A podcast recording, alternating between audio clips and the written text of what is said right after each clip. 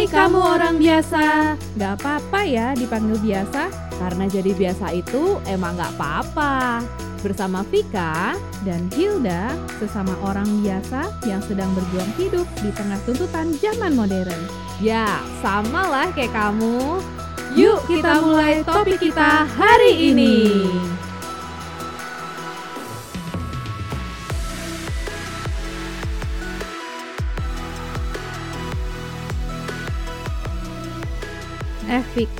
lu nonton nggak eh, Oscar tahun ini yang tayang berapa bulan yang lalu itu loh? Yang mana? Yang ini ya? Ah, Nah. tahu dong kasusnya dong. Tahu ngikutin itu kan viral banget kemarin Seluruh dunia tahu kayaknya deh. Ya emang udah agak basi kali ya kalau sekarang ini tayang Cuman ya mendingan basi lah ya daripada nggak sama sekali ya karena kayaknya pantas banget buat dibahas nih yang satu ini. Relate banget soalnya sama hidup kan sebetulnya Iya. Eh, tapi emangnya netizen tuh terpecah belah ya. Ada yang ada yang pro Will Smith, ada yang pro Chris Rock. Tapi menurut gue emang ada dua sisi yang eh ya dua-duanya ada salahnya, dua-duanya ada benernya juga gitu loh. Iya sih, gue pun juga eh, maksudnya pas awal-awal kan emang ada berat ke satu orang ya. Cuman lama-lama kayak ada yang udah mulai terpecah dan aduh gue nggak nggak mending nggak ikut-ikutan lah maksudnya kayak ya udah setiap orang kayaknya punya sisi pandang sendiri dan punya preferensi sendiri and it's okay lah gitu Iya. loh. Cuman yang mau kita tekankan pada saat ini tuh lebih kepada apa ya relate-nya sama hidup kita hari-hari kali ya. Maksudnya Iya. sehari-hari itu kan berani nggak sih lo lu tuh stand up kayak gitu for yourself Ketika ada orang yang nggak menghargai lo, Iya, bisa dengan omongannya lah, dengan sikapnya.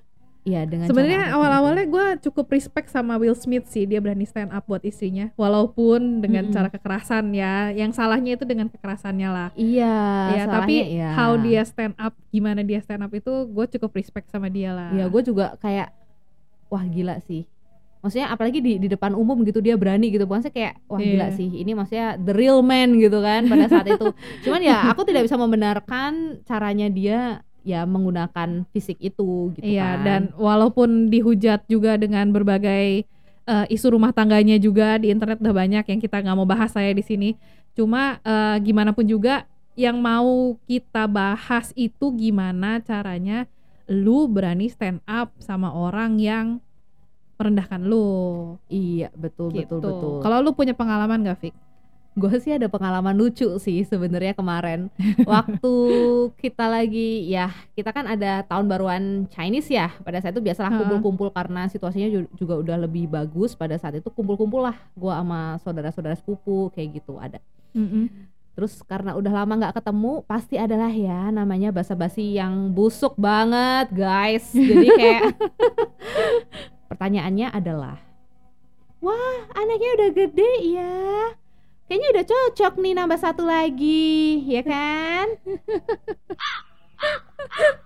Iya itu kayak Biasa banget kayaknya. Nah itu so classic. Tapi untung pertanyaan itu bukan ke gue Tapi ke sepupu gue yang udah lebih Agak sedikit lebih eh, tua. Walaupun ya masih nggak terlalu tua dari gue sih Dan anaknya emang udah lebih gede daripada anak gue. Dan kerennya pada saat itu Kenapa gue bilang keren? Karena ya ini mungkin ada subjektif ya Tapi itu keren banget. Dia berani slap their face Itu kayak eh, Lu mau bayarin sekolahnya? Lu bayarin juga kagak Nyumbang apa-apa juga kagak. Langsung kayak silent moment again.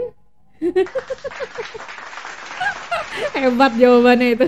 itu langsung kayak dan itu dengan mukanya tuh yang very cool and datar gitu kayak emang lu mau bayarin sekolahnya hah? Kayak gitu kayak gue tuh kayak oke itu tapi sempet silent moment beberapa detik tapi gue terima kasih banget koko. Gue jadi gak ditanyain gitu itu luar biasa sekali guys. Habis itu si tante ini gak berani lagi nanya-nanya ya. ya om sih. Oh om, ternyata gak cuma tante-tante yang nanya. Oh of course. Itu tidak hanya berlaku untuk kita. Itu tidak genderisasi. Semua mau om mau tante. Kalau emang kepo kepo aja gitu.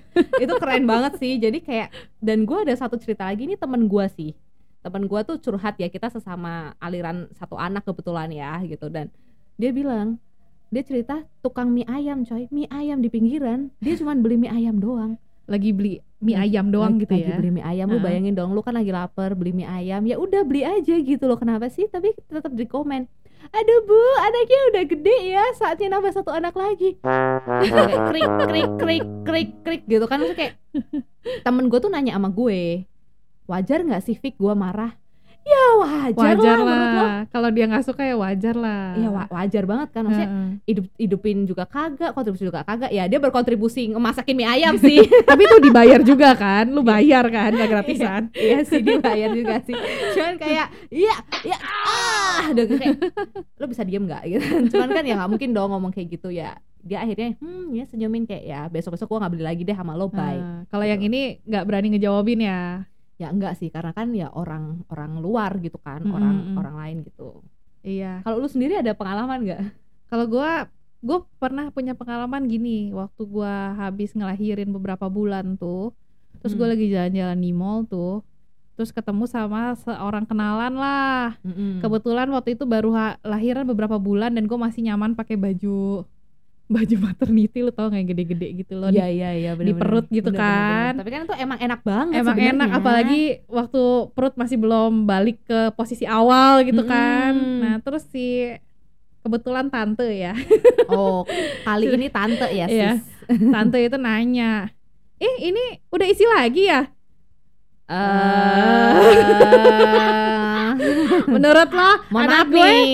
anak gue belum juga lima bulan tante ini maksudnya gue gendutan apa gimana ini agak-agak eh gue senyumin aja sih waktu itu juga gue nggak berani jawab sih Masih belum berani ya mungkin Iya. pada saat itu juga aduh ya udahlah kayak masih gak enak, masih gak enak gitu ya nahan Iya, diri ya. agak-agak lebih eh gimana ya? Karena kalau kita mungkin karena budaya kita yang eh, lebih terbiasa untuk harus nice sama orang dan Mm-mm. harus lebih sopan sama Apalagi orang tua. sama yang lebih tua ya. Iya, ya kan? jadi kalau kita digituin apalagi sama orang yang lebih tua, kayaknya kita tuh budayanya ya udah lu terima aja sih dia lebih tua dari lu, lu senyumin aja terus udah lupain gitu omongannya dia. Masalahnya kan nggak semudah itu Ferguson lupainnya. ya ada gimana ya buat kita tuh manusia beda-beda dan Mm-mm. ada orang yang punya eh gimana ya sensitif spot di suatu area yang buat orang lain tuh biasa aja tapi kan lu nggak bisa ngejudge kalau misalnya buat Betul. lu biasa aja masa harus buat gue juga gue harus terima gitu aja karena mungkin gue punya cerita eh, background story yang beda sama lu Mm-mm. jadi kenapa topik ini tuh buat gua sensitif. Kalau buat lu mungkin nggak apa-apa karena lu nggak punya cerita yang sama di masa lalu dengan gue.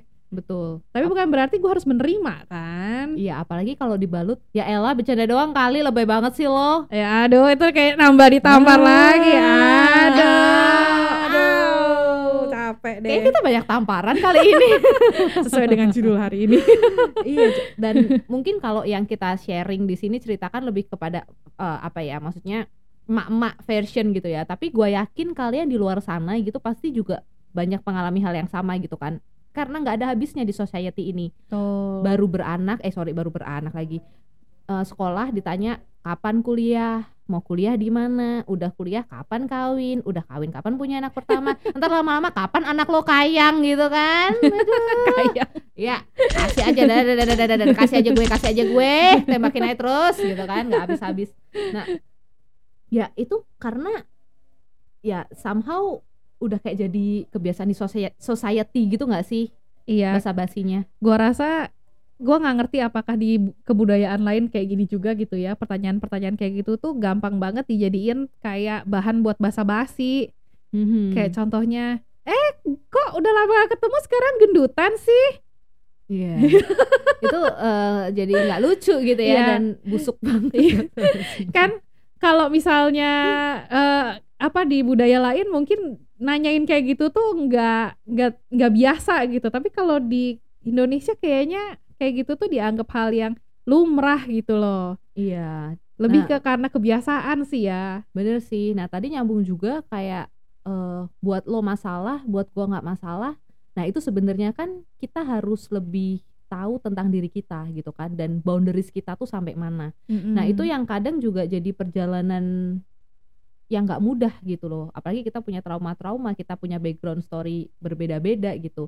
nah, Itu yang mungkin kita bisa mulai exercise kali ya. Maksudnya ini pun juga PR buat gue, buat lu, buat semua orang mungkin yang di sini sebenarnya apa sih boundaries kita dan sebenarnya oke kan untuk ki- ketika orang melewati boundaries kita and we say like stop yes gitu loh Ka- karena sebenarnya itu eh, hak kita untuk ngomong bahwa gua nggak suka. Kita tuh berhak gitu loh untuk ngomong. Tapi nggak Mm-mm. semua dari kita tuh sadar kita punya hak untuk ngomong bahwa oke kata-kata lu menyinggung gua please stop gitu loh. Iya karena kita grown up seperti ini yang karena tadi, up ya dengan iya. nilai-nilai yang ya udah terima aja Iya. terima aja gitu loh. Nggak terbiasa untuk stand up. Bener, tapi one thing for sure, maksudnya perasaan yang timbul ketika habis dikatain tadi, maksudnya dikatain gendut lah, dikatain kapan anak kedua lah, anak lo udah bisa inilah, lo asih apa support lah, apalah itu pokoknya semua dikatain itu, ketika lo merasa tersinggung ataupun lo ngerasa kayak oh kok gue begini atau sedih, itu sebenarnya semua perasaan-perasaan yang valid ya Hil ya, valid dong. Valid kan, maksudnya kalau mungkin sekarang kalian di posisi itu pun pernah punya perasaan itu itu kalian terima aja emang itu perasaan yang valid. Itu Iya, bukan salah wajar. lo gitu bukan bukan diri lo yang salah gitu loh ngerti gak bukan sih gue yang salah kok gue aneh banget sih gue gitu aja marah enggak. Iya. Jadi gue juga bela- lagi belajar nih tentang trauma healing nih kebetulan nih dan gue Mm-mm. diajarin sama eh, seorang psikolog yang sangat handal lah. Betul dan betul. dia ngasih tahu ke gue dan grup yang lagi belajar ini bahwa yang namanya emosi itu perasaan itu tuh valid. Selalu logis selalu ada triggernya. Betul. Jadi jangan salahin perasaan lu ya apalagi sampai salahin diri lo kenapa Iya. sih gue gini kenapa sih gue aneh kayak gini. Nah itu juga gue sangat belajar sih bahwa perasaan itu valid diterima gitu. Dan itu harus diterima dan diproses kalau enggak akan berbekas jadi sebuah trauma. Betul betul. Gitu.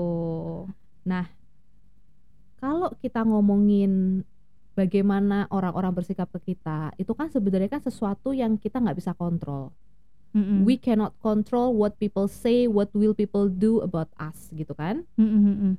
dan tapi yang bisa lu pasti kontrol itu adalah respon kita gitu balik lagi kayak tadi you can define your boundaries and then it is okay to say stop to say no kayak gitu loh nah cuman tinggal gimana caranya gitu kan Iya, kalau gua kalau gua nih ya ketemu Heeh, lagi sama gimana? si tante yang di mall itu ya. Eh, gimana tuh gimana Gue ngebayangin nih perfect adegan banget kan gue suka bikin cerita nih ya. oh iya ya One penulis, day kalau terjadi lagi Mhm. dan orang itu ngomong gitu lagi ke gua, "Eh, gendutan ya."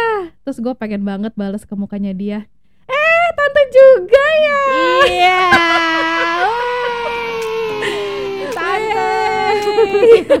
so much win. so much win. Ya sama kan kayak yang, "Eh, kapan tante ke liang itu? sorry pip, pip, pip, gitu. Sorry sorry guys. Cuman itu memang aduh agak agak sedikit emosional ya.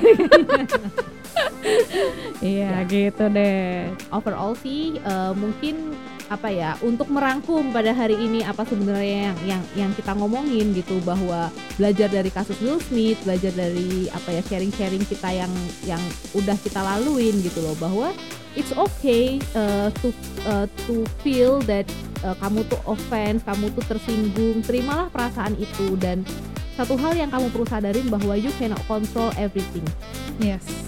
You cannot control what will people say, what will people do. Yes. Tapi kamu bisa define yang namanya kamu punya respons dan eh, apa ya eh, perilaku gitu loh. Apa sih? Iya. Eh, kayak responsnya kamu terhadap situasi itu seperti apa? And you Gitu. can stand up tapi yang nggak harus dengan nampar sih. Yes, bener. Iya. Nggak harus pakai tampar. Mau Tapi kasih tampar kamu lagi bisa, nih.